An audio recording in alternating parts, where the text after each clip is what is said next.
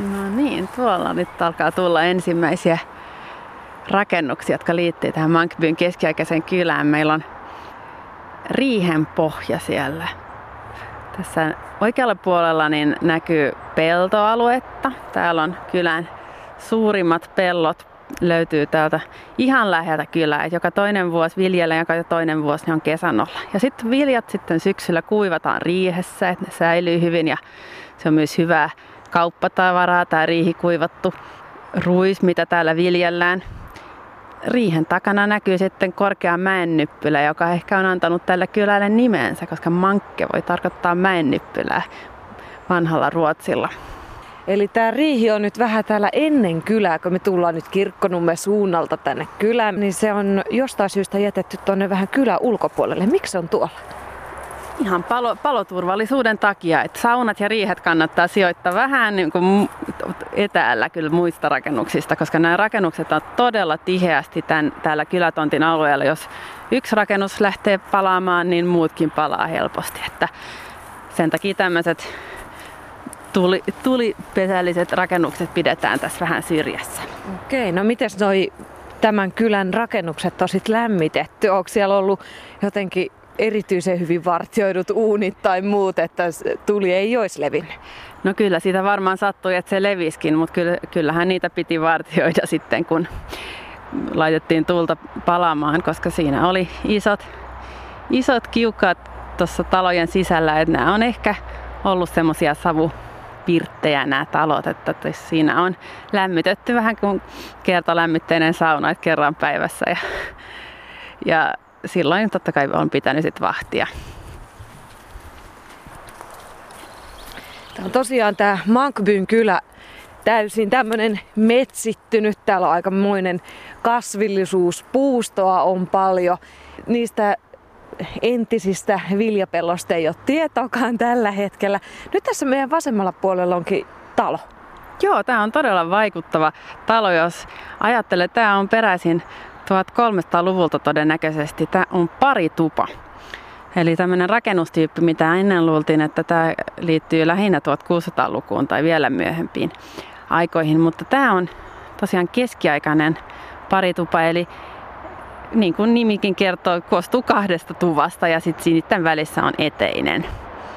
Tämä on ehkä semmoinen kuusi kertaa neljä tämmöinen yksi huone ja niitä on sitten kaksi ja eteinen, joka on noin neljä metriä kertaa neljä metriä siinä välissä, niin kaksi uunillista huonetta. Ja tämä on ollut siis tämän Mankbyyn kylän suurin rakennus mm-hmm. 1300-luvulta. Mm-hmm. Kuka siellä on mahtanut asua? No se on hyvä kysymys, että tiedetään 1500-luvun lähteessä, tämä on ihan, oli ihan tavallinen talonpoikaiskylä.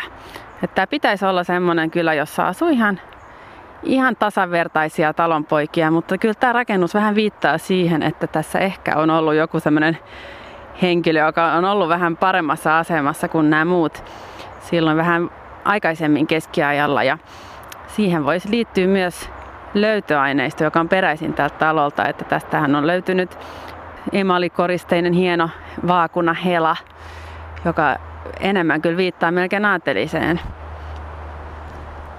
Ja myös on löydetty ratsuvälineitä ja muuta jännittävää, joka li- vähän yleensä liitetään kyllä yläluokan touhuihin keskiajalla.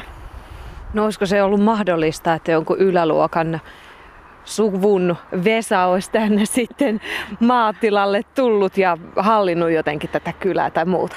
Ei se ole ollenkaan mahdotonta, että keskiaikahan oli semmoinen, semmoinen aika, kun maan omistus yleensä oli sidottu tämmöisiin maanomistajaluokkiin, aatelisiin.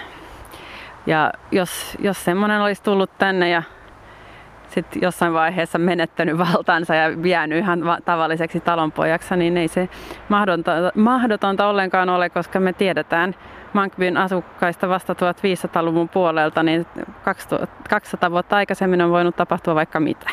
Kyllä.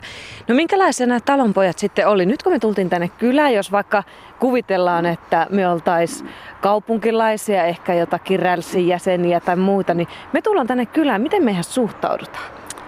Varmaan kyllä mielenkiinnolla, että tämmöisellä paikalla varmaan kaikki tuntee toisiaan ja vieraat kyllä huomioidaan ihan varmasti, mutta sekin on sitten tosiasia, että silloin kun matkustettiin keskiajalla, niin kyllä sitten piti löytyä vieraanvaraisuutta joka talosta, että semmoista niin kuin, tilannetta ei varmaan olisi, että meitä ei olisi huomioita ja olisi annettu mennä, vaan varmaan olisi pyydetty sisään ja annettu ruokaa.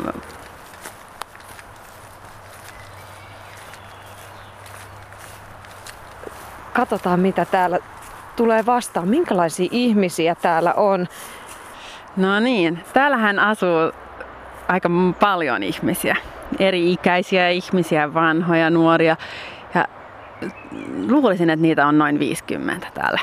Tulee varmaan katsomaan meitä ulostuvistaan. Ja, mutta eihän kukaan nyt oikeasti istu tuvan sisällä tällä keskellä päivää. Että siellähän on hyvin ahdasta ja ehkä savuistakin, niin, niin ulkona varmaan ollaan. Osa varmaan on peltotöissä. Nythän on, on varmaan kylvöt, kylvöt kylvetty ja sitten osa on, on metsässä hoitamassa eläimiä. Et eläimet on varmaan viety laitumille nyt, nyt kun on tämmöinen vehreä aika, niin nyt kannattaa, kannattaa yrittää saada ne elukat sitten syötettyä, että niille tulee sitten ravinto, että ne pärjää yli talveen taas. Mutta täällä sitten varmaan odotellaan, että satoa kasvaa ja jotkut ehkä käy metsästä hakemassa jotain keräilykasveja tai jopa metsästämässä tai kalastamassa. Niin, Täällä... tuossahan jokikin on aika lähellä. Kyllä, että kala, kalahan esiintyy tämmöisessä keskiaikaisessa kyläisessä paljon, että, että meillä on jonkin verran löy, löytöinä tämmöisiä kalan luita, mutta valitettavan huonosti nehän säilyy totta kai. Tässä Mankbyn kylässä siis on ollut kuusi maataloa, mm. eikö niin? Mm. Ja jos täällä on asunut noin 50 ihmistä, niin millaisia palveluja täällä oli? Oliko täällä kyläseppää tai lääkäriä, opettajaa? Mm. Ketä täällä oikein oli? Äh, ei kyllä ollut varmaan hirveän semmoinen niin monimutkainen rakenne tässä kylässä. Että kyllä varmaan kaikki oli semmoisia monitaitureita, että, että meillä on kyllä viitteet siitä, että esimerkiksi rautaesineitä on taottu täällä tai korjattu täällä. Että se on jonkin verran semmoista sepän taitoa varmaan on löytynyt, mutta, mutta se mitä nämä teki sen lisäksi, että ne oli ihan maanviljelijöitä ja, ja eli tätä kyläelämää, ne, ne oli kauppiaita. Että ne kävi Tallinnassa. Että meillä on kuitenkin sen verran löytöjä, jotka viittaa siihen, että ne tuntee hyvin tämmöisen hansakulttuuriin, että tässä on astiat ja veitset ja tämmöiset asiat, jotka on ihan samaa, samaa tämmöistä kuvastoa kuin mitä kaupungeissakin on. Että kyllä nämä talonpojat matkusteli ja kiersi, kiersi niin kuin Itämeren aluetta sen verran, että ne ei ollut niin takapajuisia kuin ehkä olisi voinut, voinut luulla. Miksi Ulrika Rosendal ne meni tuonne Tallinnaan kaupankäyntiin? Tässä kuitenkin kuninkaan tie menee ihan tuossa muutaman sadan metrin mm-hmm. päässä, puolen kilometrin päässä, ehkä siitä olisi päässyt suoraan Turkuunkin. Miksi se meni Tallinnaan? No Turku on aika kaukana verrattuna Tallinnaan, että, että tässähän pääsee toi Espoon joki, tai tämä Mankbyn joki, joka on täällä ihan lähellä, niin sehän on, oli purjehduskelpoinen tänne asti siihen aikaan.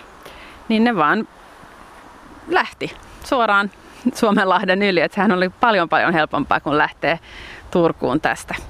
Et Porvo oli vähän lähempänä, mutta se on pikkukaupunki verrattuna Tallinnaan, joka oli näitä isä, I, Itämeren isoja hansakaupunkeja. Et kyllä sinne Tallinnan kannatti mennä. Ja No mitä täällä Mankbykylässä sitten viljeltiin tai mitä täältä vietiin Tallinnaan ja mitä sieltä tuotiin?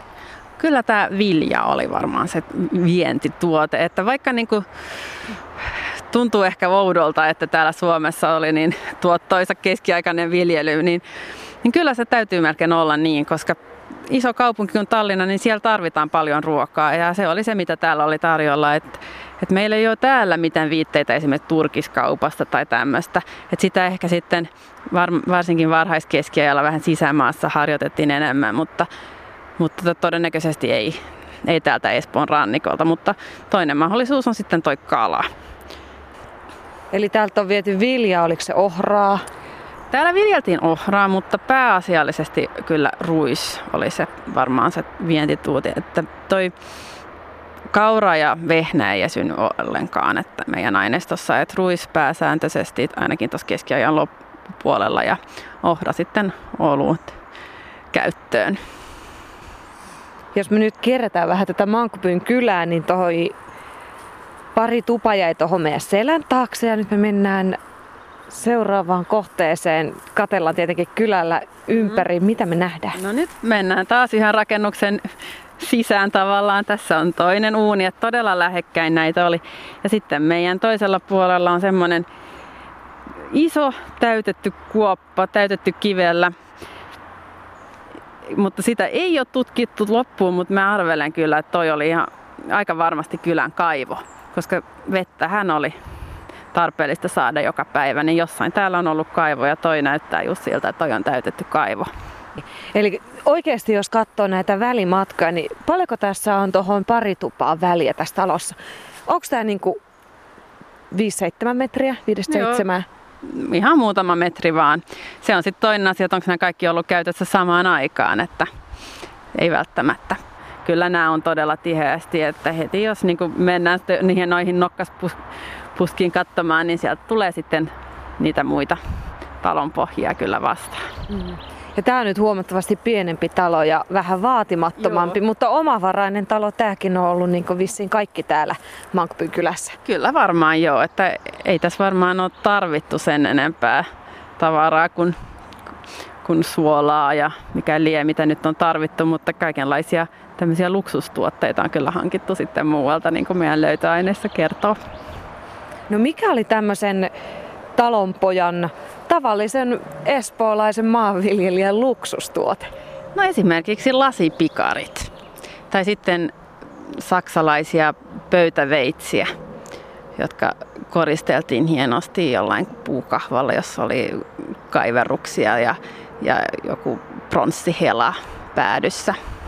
Niitä tuskin ihan joka arki sitten käytettiin, että ne taisi olla paremmassa käytössä? Joo, että nämä pöytäveitset oli siihen aikaan sellaisia henkilökohtaisia esineitä, että ne ei ollut semmoisia, mitä katettiin ehkä jokaiselle oma, vaan se oli semmoinen, sulla oli jo mukana ehkäkin se, se oma pöytäveitsi, kun sä menit, menit jonkun luo syömään.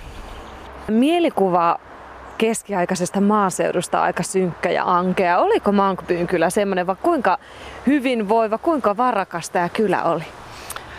Joo, meillä on tosiaan hirveän vahva semmoinen stereo, stereotypia semmoisesta pimeästä keskiajasta ja kun ajatellaan keskiaikaa, niin helposti tulee mieleen vain ritarit ja tämmöiset. Ja sitten se tavallinen, tavallinen väestö ajatellaan, että se oli semmoista silkkaa kurjuutta jotenkin. Mutta kyllä mä oon, kun tut, on tutkinut tätä Mankbyn kylää, niin on tämä mielikuva kyllä muuttunut todella paljon ja se ei koske pelkästään Mankbyn kyllä, mutta melkein kaikki tämmöiset keskiaikaiset kohteet, mitä nyt on viime aikoina tutkittu Suomessa, niin on muuttanut hirveästi sitä, sitä kuvaa semmoisen paljon moniulotteisemmaksi. En väitä, että täällä ei olisi ikinä ollut kurjaa ja huonoja vuosia, mutta kyllä tämä oli hirveän hyvä, hyvinvoiva kylä ja se näkyy just tässä löytöaineistossa, että meillä on tämä kaupankäynti, että niillä on se ylijäämä, jolla ne pystyy hankkimaan tämmöistä vähän turhaakin tavaraa.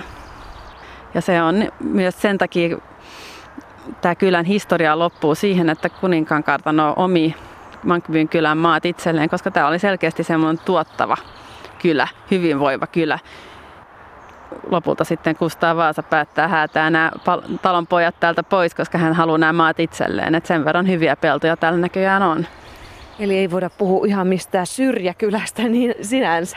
Ei voida, ei. Että kyllähän tämä tänä päivänä on ihan unohdettu paikka, mutta tässä keskellä metsää. Mutta joskus yli 500 vuotta sitten, niin tämä on ollut semmoinen hyvinvoiva, varakas kylä. Ja toinen, toinen vielä isompi on sitten ollut toi naapurikylä Espoby, jossa, jossa siihen aikaan oli 12 taloa. Eli näitä kyliä on ollut täällä Espoossakin aika lailla vieri vieressä niin sanotusti. Me nimittäin ajettiin tuosta Kauklahden asemalta, äh, juna-asemalta tänne Kuninkaantietä pitkin, vanhaa hmm. Kuninkaantietä pitkin.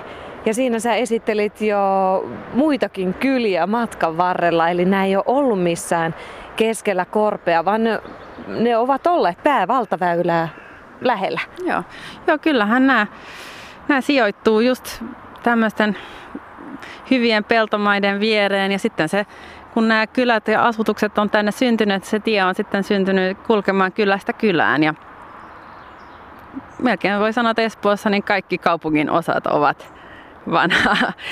Jos, jos on joku kylä, niin melkein kaikki ovat vanhaa keskiaikaista perua. Että, että kyllähän monesti luullaan, että täällähän ei ole mitään keskiaikaa tai mitään semmoista, mutta melkein kaikkialla Suomessa, missä on joku vanha kylä, niin se on keskiaikainen kylä. Et silloin syntyi tämä tavallaan rakenne, mitä meillä on edelleenkin tässä Suomessa meidän maassa.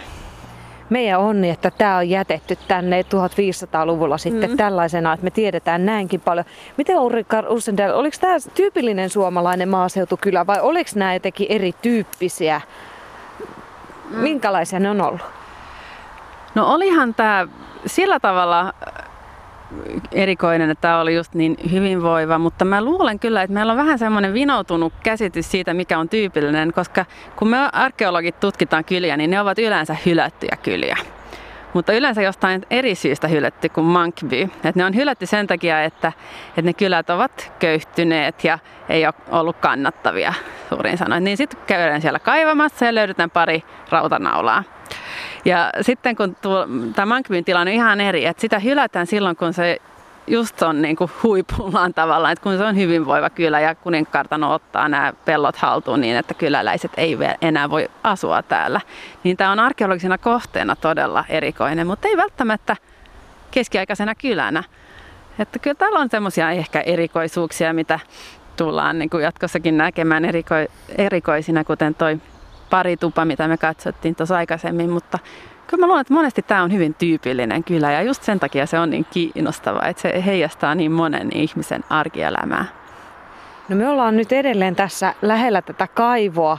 Millainen tämä kaivo on sitten ollut? Se on siis nyt täytetty kivillä ja korkea, syvä kuoppa, jota nyt edes alas asti kaivettu, että mitä sieltä löytyy? Joo, vaikea, vaikea sanoa, mutta mutta todennäköisesti siinä on ollut nyt vain kaivettu, kaivettu reikä maahan niin, että, se, että siitä saatu, saatu vettä. Ja nämä kaivothan oli semmoisia, pitää kaivaa monta eri kaivoa varmaan tämmöisen kylän elinkaaren aikana, että nämä on semmoisia, jotka sitten kuivuu ja pitää uusia ja huoltaa, mutta Kyllähän se on semmoisessa paikassa, että varmaan on pitänyt jollain tavalla olla katettu, että jos jätettiin auki tämmöisiä kuoppia ja elukat tai lapset siihen putois, niin siitä kyllä olisi varmaan seurannut myös sakkoja tai mit, vaikka mitä seurauksia. Mm. Että on, on semmoisia niin tietoja kuitenkin, että näitä tämmöisiä erilaisia kuoppia ei saanut mihin, mihin tahansa laittaa. Myös keskiajalla oli, oli säädöksiä. Ketkä tuolla kaivolla sitten kävi? Oliko jossain vaiheessa naiset on ollut sen kaivon aktiivisia käyttäjiä. Mitä keskeellä? Ketkä tuolla kävi? No en, en kyllä niin kuin ikinä ole törmännyt siihen, että mä olen mitään varmaa tietoa, mutta se on hyvin todennäköisesti se liittyy totta kai just ruoanlaittoon ja, ja kaikenlaisen tämmöisen olu, oluen tekoon. Ja, mutta myös varmaan niin kuin karjanhoitoon ja kaikki nämä ovat naisten työtä. No niin, kerätään kyllä eteenpäin, mihin me mennään tästä.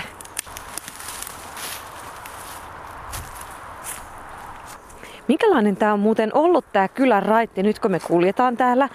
Niin tämä on tämmöistä matalaa kasvustoa täynnä. Tässä on myös ympärillä isoja puita, jotka on kasvanut tässä vuosisatojen aikana, mutta nyt tässä on vadelmaa ja nokkosta ja tämmöistä matalaa puskaa. Minkälainen tämä on ollut silloin keskellä? Mm, Mä luulen, että silloin kun nämä ensimmäiset asukkaat saapui tänne ehkä 1200-luvulta, luvulla, niin sitten silloin tämä oli jyrkempi tämä mäki. Ne on täällä muokannut, muokannut maastoa ja ne löysivät itselleen tämmöisen suojaisan paikan ja, ja rupesi sitten niin siirtämään kiviä. Tämähän on aika kivinen paikka, mutta, mutta varmaan katsottiin, että tämä on sen verran hyvä suojaisa peltoalueita lähellä, että kannatti tehdä vähän töitä sen eteen, että tiedetään, että noin vuodesta tuhat lähtien niin maisema aukeaa paljon Espoossa.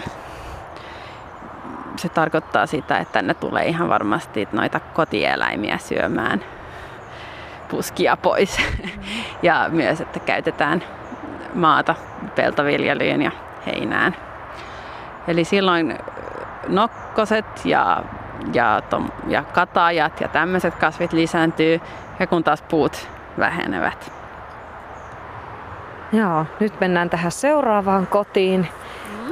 Saiko ne muuten ne eläimet täällä kyläalueellakin kulkee ihan vapaasti? Siis täällä oli lehmiä ja lampaita ja mitä muuta täällä oli? Täällä oli kyllä sikojakin ja vuohia varmaan ja muutama, muutama kana ehkä ja hevosia ehkä yksi per talo. Oliko tämä aidattu tää vai kulkiko ne täällä ihan mitä sattuu? No, keskiajalla niin kuin myöhemminkin oli semmoinen tapa, että aidattiin ne alueet, jossa eläimet ei saa olla. Eli aidattiin pellot ja kaalimaat ja tämmöiset ja muuten niin kuin ne sitten liikkui vapaasti. Sitten ehkä joku kävi niiden kanssa metsässä sitten vähän kauempiakin matkoja ja vartioimassa niitä.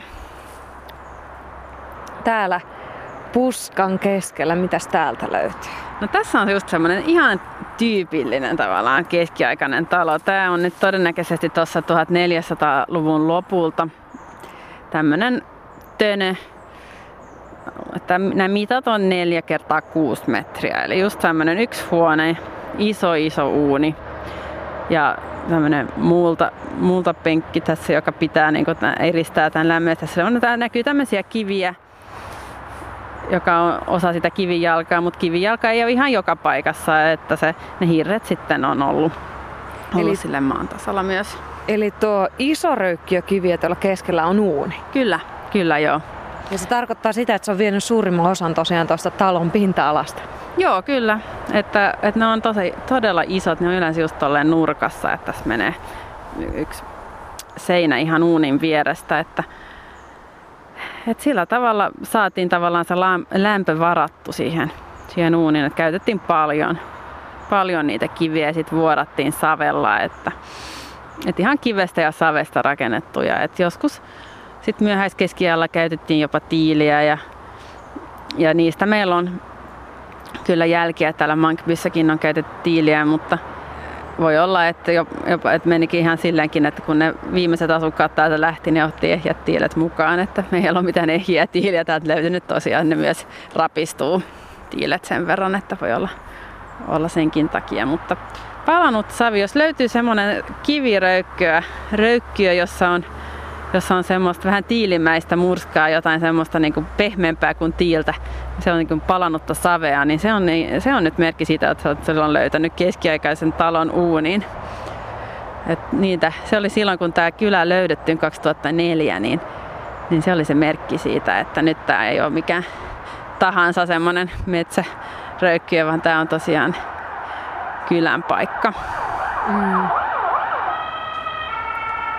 Noin, täällä tänä päivänä Kehä Kolmosen meteli, liikennemeteli kuuluu vierestä. Siellä meni ambulanssi. Silloin tosiaan tää on ollut hiljainen, keskellä hiljainen. Kyllä, täällä on todennäköisesti oikeasti kuulunut tää tuulen humina ihan eri tavalla kuin tänään. Mm. Joo, kyllähän tämä on ollut, ollut erilainen. Toisaalta mä luulen, että Kehä Kolmonen liittyy siihen, että tämä on säilynyt täällä metsässä koskemattomana, koska tänne ei ole ikinä rakennettu mitään kaupungin osaa tähän metsään. Että tämä on vähän semmoinen unohdettu paikka. Ne ihmiset tuskin oli näissä pienissä kodeissa sisällä. Noihän oli ahtaita mm. ja melko pimeitäkin varmaan. tuskin mitään niin kauhean viihtyisiä. Tämä kylä raitti, aukio, miksi tota keskusaukio voisi sanoa, mm. se oli varmaan vähän elävämpi.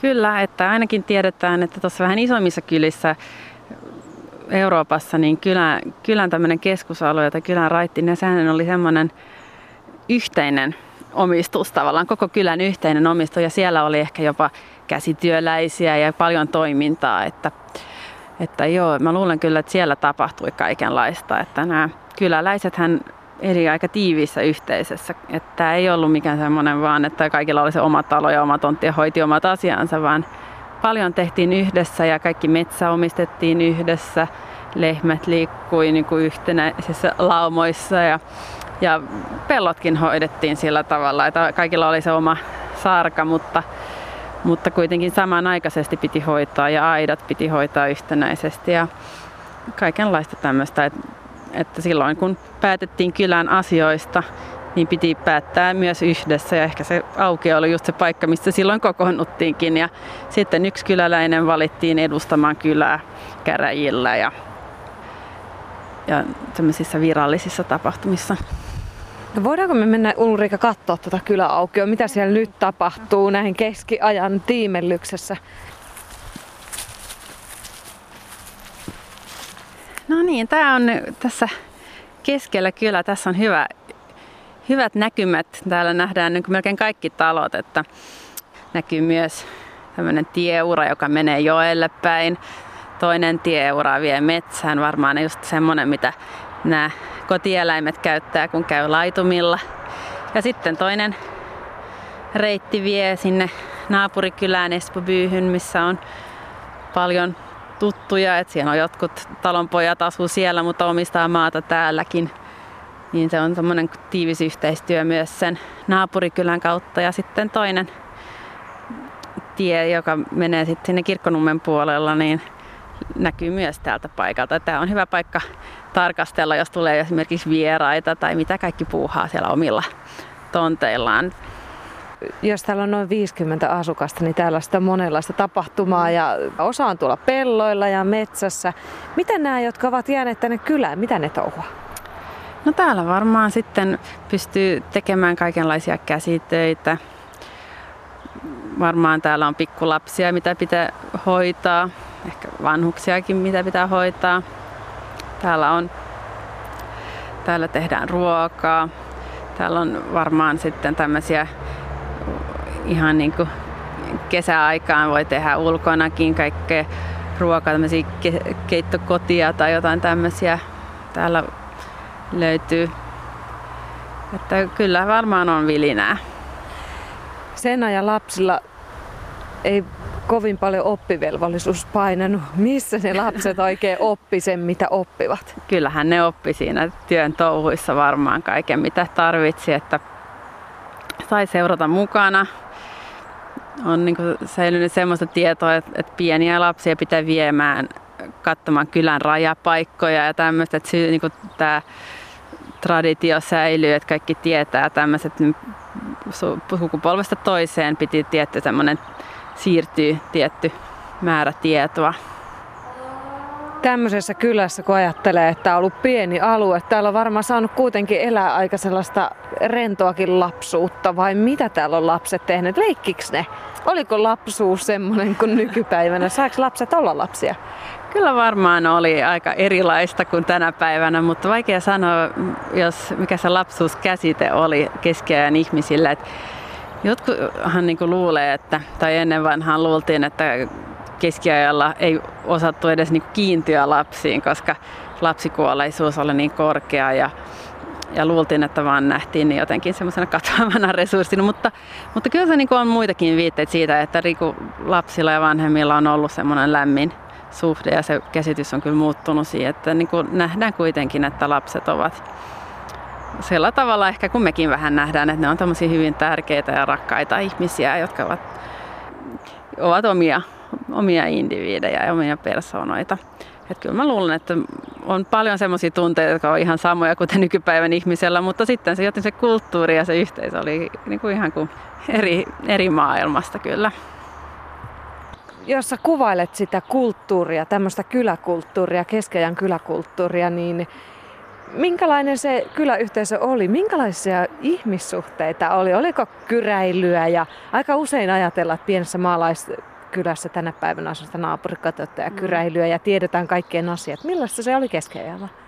No ei tässä varmaan ole voinut välttää semmoista, semmoista näin tiivissä yhteisössä. Ja kyllähän on jonkin verran semmoisia myöhäiskeskiajalta semmoisia käräjäpöytäkirjoja, missä on ollut tappeluita. Että voi olla, että nämä tappelut myös oli semmoista tiettyä hupia, että niinku, pidettiin hauskaa, niin myös tapeltiin vähän sen. Mankbystä on kyllä maininta myös, että jotkut nuoret ovat tapelleet ja sitten ne isät joutuu maksamaan sakkoja. Tämähän on hyvin patriarkaalinen tämä yhteiskunta, niin isännät oli vastuussa kaikesta, että jos, et, jos, jos lapset jotain teki, niin, tai vaikka joku renki tai vaimo tai kuka tahansa, niin se olisi isäntä, joka oli vastuussa. Eli piti osata kasvattaa lapset kurissa ja nuhteessa. Eli tietenkin pitää vaimokin jonkunlaisessa kurissa, ettei mm. ihan joutunut puulee paljaille. Joo, tämähän oli samalla keskiaikainen yhteiskunta oli semmoinen, kaikki, jokaisella oli semmoinen oma paikkaansa. Kyllähän näitä kyseenalaistiin ja se on ehkä semmoinen keskiaikainen niin kuin, huumorikin on semmoinen, että niin kuin, mietitään, mikä, mikä tapahtuisi, jos kaikki olisi toisin ja väärän kuninkaan päivä ja tämmöistä, mutta eikä kukaan oikeasti, oikeasti oikeasti halunnut niin kuin, demokratiaa tai mitään tämmöistä, vaan kaikilla oli se oma paikka tavallaan ja oli, oli kuninkaat, oli aateliset, oli, oli isännät ja, ja tällä tavalla niin oli, oli hyvin tämmöinen hierarkinen yhteiskunta ja patriarkaalinen yhteiskunta.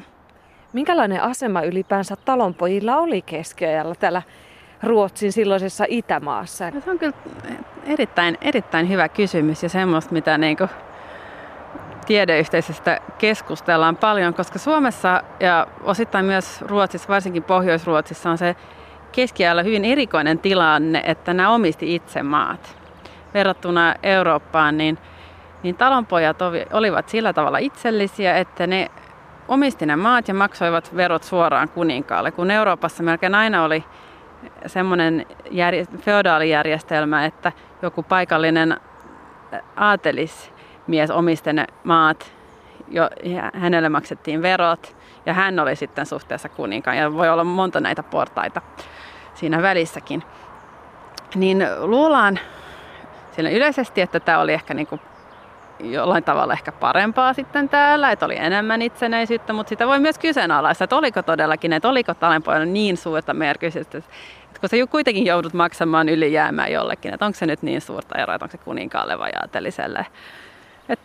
Tästä voidaan olla monta mieltä, mutta ainakin tiedetään, että, että jos niin oli liikaa veroja, niin kyllä myös valitettiin kuninkaalle ja tehtiin niin kaikenlaisia tämmöisiä protestiliikkeitä myös keskiajalla. Että kyllä nämä niin puolusti oikeuksiaan myös nämä talonpojat.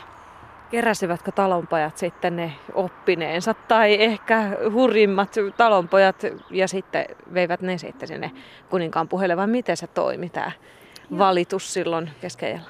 Joo, se oli kyllä niin kuin aika semmoista suoraa, että kyllähän kirjeitäkin lähetettiin ja tämmöistä, että, mutta keskiajalta me on vähän niin kuin ehkä vaikeampi löytää näitä esimerkkejä, mutta tiedetään esimerkiksi sitten Vaasa-ajalta, että talonpojat voivat suoraan ottaa yhteyttä kuninkaan. Että se on niin kuin hyvin yksinkertainen byrokratia verrattuna tänään tähän päivään, että, että suoraan vallanpitäjiin vaan jotenkin yhteyttä. Sä Ulrika Rusendal sanoi tuossa aiemmin jo, että kyläläiset matkusti ja reissasivat. Missä he kävivät? Nämä kylät toisinsa nähden sijoittuu aika lähelle, että toi nyt menee ihan kävellen Joo. kesällä ja talvella mm. ja kelillä kuin millä, mutta jos tarvitsisi lähteä kauemmas. Jos ajatellaan vaikka, että kirkko nyt oli keskeinen paikka, jossa varmaan käytiin joka mm. vuosi useitakin kertoja, niin on täältä nyt jonkun verran matkaa. Millä reissattiin? Mm. No kyllä mä luulen, että täällä käveltiin paljon, että se oli varmaan se yleinen tapa myös niin kuin pienet purjeveneet, soutuveneet oli käytössä täällä. Että kyllä ne oli ehkä ne kulkuvälineet, jotka käytettiin, mutta kyllähän hevosiakin oli, että se on täysin mahdollista sitten mennä.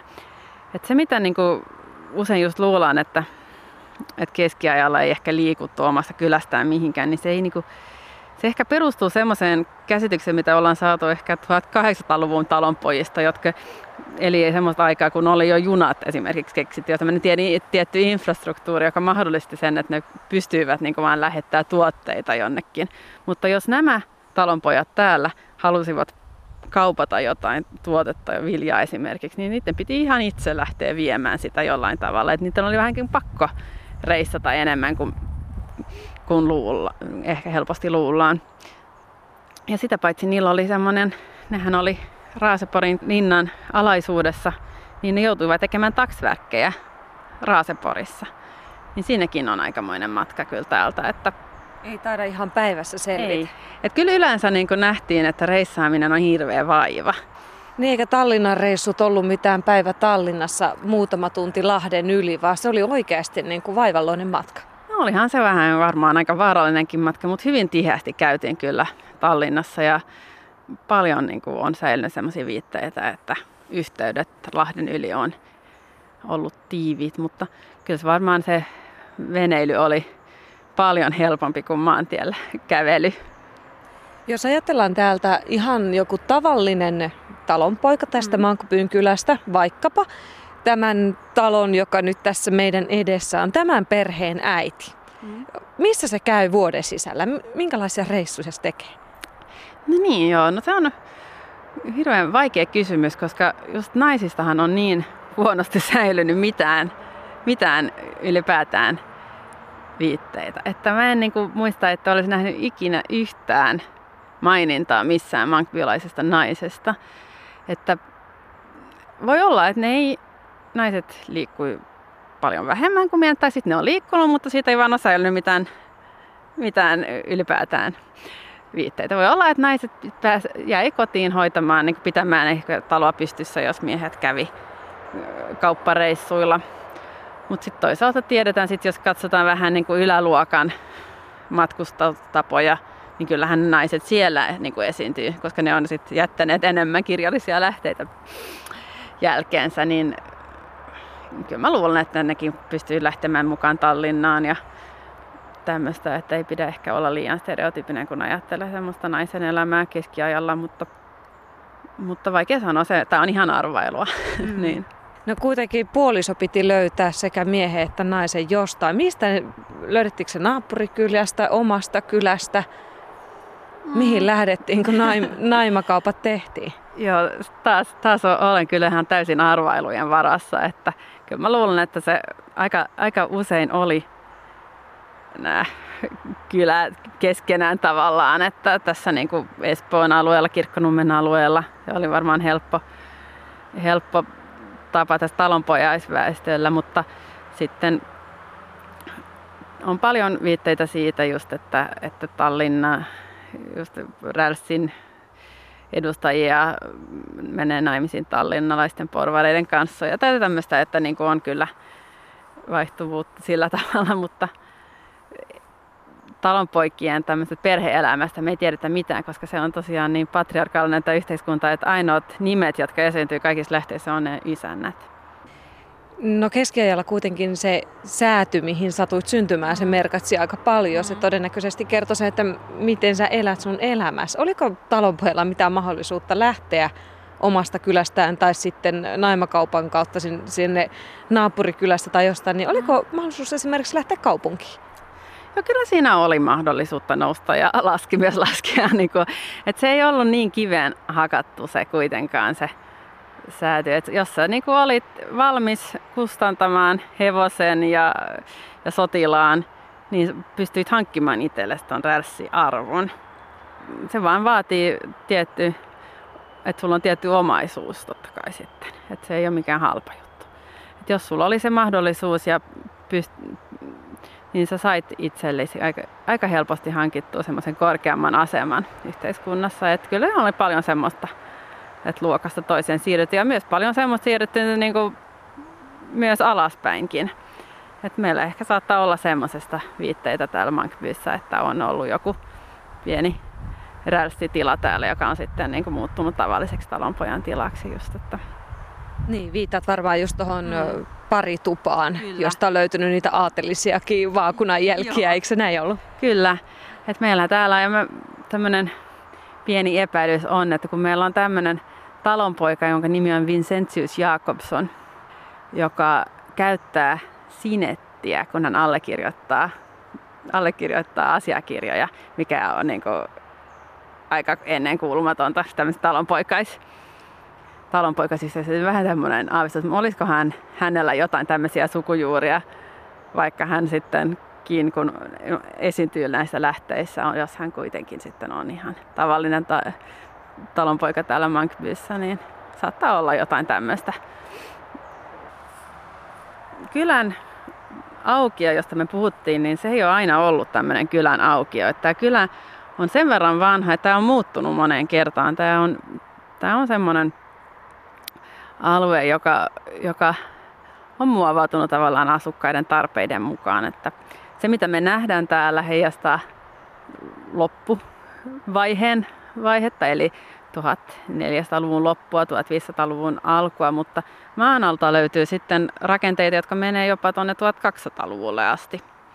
Et silloin todennäköisesti tänne saapuvat sitten uudisasukkaita Ruotsista. Tämä on semmoista ruotsinkielistä seutua, niin, niin kun meillä ei ainakaan toistaiseksi vielä ole mitään viitteitä rautakautisesta toiminnasta täällä Mankbyssä, niin me uskotaan, että tämä on uudisasukkaiden kylä. Ihan varhaisvaiheessa kylän keski, keskikohdalla on ollut pelto, joka on ollut tämmöinen kevyt hiekkainen maa.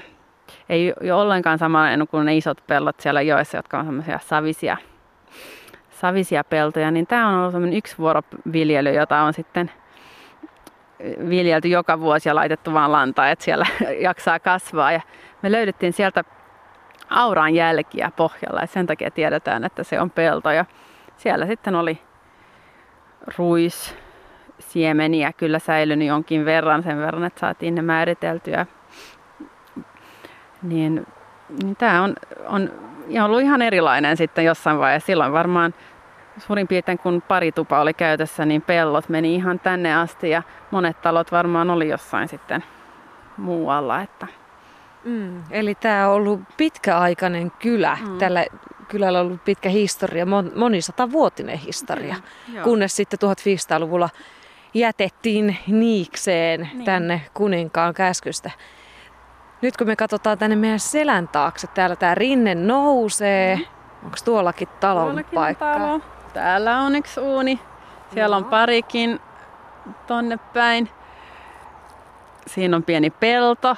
Ja sentin takana on vielä talon pohja, jotain kuoppia, ehkä säilytyskuoppia tai jotain. Että, että kyllä tämä, tämä jatkuu vielä vähän matkaa tästä tämä kylä, että, että kyllä, kyllä näitä jäänteitä löytyy, mutta kyllä kuitenkin semmoinen rajattu alue. Miten haavoittuvia nämä kylät oli keskiajalla? Pääsikö tänne leviämään kulkutaudit? Oliko nämä ryöstön kohteita? Mm. Millaisia, mitä turvallisia kylät oli? No eihän ne ollut hirveästi turvaa varmaan, mutta ehkä sen takia haluttiinkin asua näin lähekkäin, että saatiin toisilta turvaa. Varmaan turvallisempi olo, jos siinä on kuusi taloa vierekkäin, kun on, jos on yksi talo yksinään. Että, että meillä ei ole mitään todisteita siitä, että täällä olisi käynyt musta surma tai jotain tämmöistä. Mutta kyllähän se on ihan mahdollistakin. Et, et se on semmoinen tavallaan kysy, suuri kysymysmerkki Suomen keskiajasta, että oliko meillä, oliko meillä toi rutto oikeasti vai jäikö se sinne niin kuin Eurooppaan vaan leviämään. No entä sitten, jos ajattelee tällaisia ulkoisia uhkia, kuten ryöstäjiä, oliko tämmöisiä maantierosvoja, jotka uh, uhkas kyliä tai...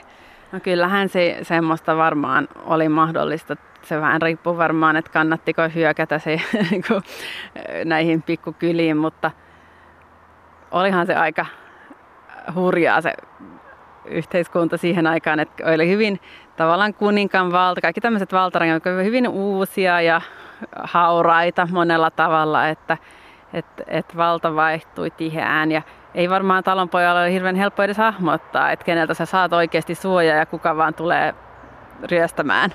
Että se tavallaan tämmöisen niin kuin laillisen ja laittoman uhan raja oli varmaan aika häilyvä. Kun nämä vallanpitäjät koki, että talonpojat ovat niiden omaisuutta tietyllä tavalla. Mutta arkea täällä oli kuitenkin mm. pakko elää ja se mm. tosiaan tässä kylässä näkyy kaikki ne peltotöineen, mm. eläimineen. Mm äh, viljelyksineen, lapsineen, mm. äiteineen, isineen. Mitäs sitten kun syksy tuli? Tässä vaiheessa kesäähän täällä on parhaimmillaan viljelykset ja muut menossa ja karjan, karjaa hoidetaan, mutta syksy tullen mm. alkoi ollakin vähän enemmän aikaa. Oliko täällä Mankbyn kylässä, oliko kylissä jonkunlaista kyläelämää? Miten huviteltiin esimerkiksi? Siis onhan niin keskiaikassa säilynyt tämmöisiä niin lauluja ja semmoista tiettyä perinnettä, mitä uskotaan, että niin periytyy ihan tuonne keskiajalle asti. Että kyllähän näitä varmaan, varmaan oli, mutta se ehkä on nyt mun erikoisosaaminen sillä tavalla löytyy myös niin kuin arkeologisesti semmoisesta niin löytyy esimerkiksi noppia tai pelinappuloita ja tämmöisiä pikkuesineitä, jotka viittaa siihen, että oli myös vapaa-aikaa. Oli myös semmoista, mitä pystyttiin tekemään, tekemään silloin, kun ei ollut oikeasti mitään tekemistä. Mm. Mutta varmaan oli monella tavalla vähän hiljaisempaa, hiljaisempaa elämää kyllä talvella, mutta kyllähän elettiin monella tavalla just semmoisessa vuotoiskierrossa, että luonnon, luonnon mukaan, että oliko se sitten niin kuin enemmän, että käytiin metsässä. Meillähän on hyvin vähän viitteitä siitä, että täällä olisi metsästetty, mutta ehkä siitä kuitenkin tehtiin ja talvella oli mahdollisuutta myös liikkua paremmin tavallaan, oli näitä jäisiä soita ja jäisiä järviä, että se oli ehkä myös sellainen matkustusaika. Jos ajattelee talvipakkasia ja sitten ollaan täällä metsän keskellä, eihän täällä niin kuin näe mitään, eikä tänne varmaan sillä tavalla eksy vahingossa kukaan. Mm. Nämä on pieniä kyliä kuitenkin. Miten ne talvet suju? Näköjään ne on sujunut, sujunut ihan hyvin, kun tämä pysyy tämmöisenä elinvoimaisena, että siinä piti vaan niin kuin kerätä, se, kerätä se ruoka talteen mm. silloin niin kuin kesällä ja syksyllä ja pärjätä sitten. Kai se oli vähän köyhää siinä sitten jossain vaiheessa. Kyllä ihan niin kuin lehmät tuottaneet maitoa enää sitten talvella ja oli niin kuin varmaan vähän rankkaa saada eläimet pysymään hengessä ja tämmöisiä haasteita ihan varmasti oli. Lähetään Ulrikka Rosendal nyt jätetään tämä keskiaikainen kylä ja jätetään sen asukkaat tänne. Kannattaa kyllä varmaan hyvästellä ja kiitellä nöyrästi ja ehkä antaa joku lahja, koska mä luulen, että meitä on kestitetty täällä ja otettu hyvin vastaan. Vieraanvaraisuus toimii sillä tavalla, että sit seuraavan kerran kun he tulevat meille kylään, niin ne osaa sitten luottaa, että niitäkin otetaan vastaan. Mikä voisi olla sellainen hyvä kiitoslahja? Sanotaan, jos sulla olisi nyt joku kaunis veitsi, tai lasipikari tai miten olisi kirja. Kirja kuulostaa siltä, että me voitaisiin antaa. Täällä tuskin mm. kovin monta kirjaa täällä kylässä on ollut. Yksi kirjan hela on täältä löytynyt, niin joku on kyllä semmoistakin ehkä lukenut.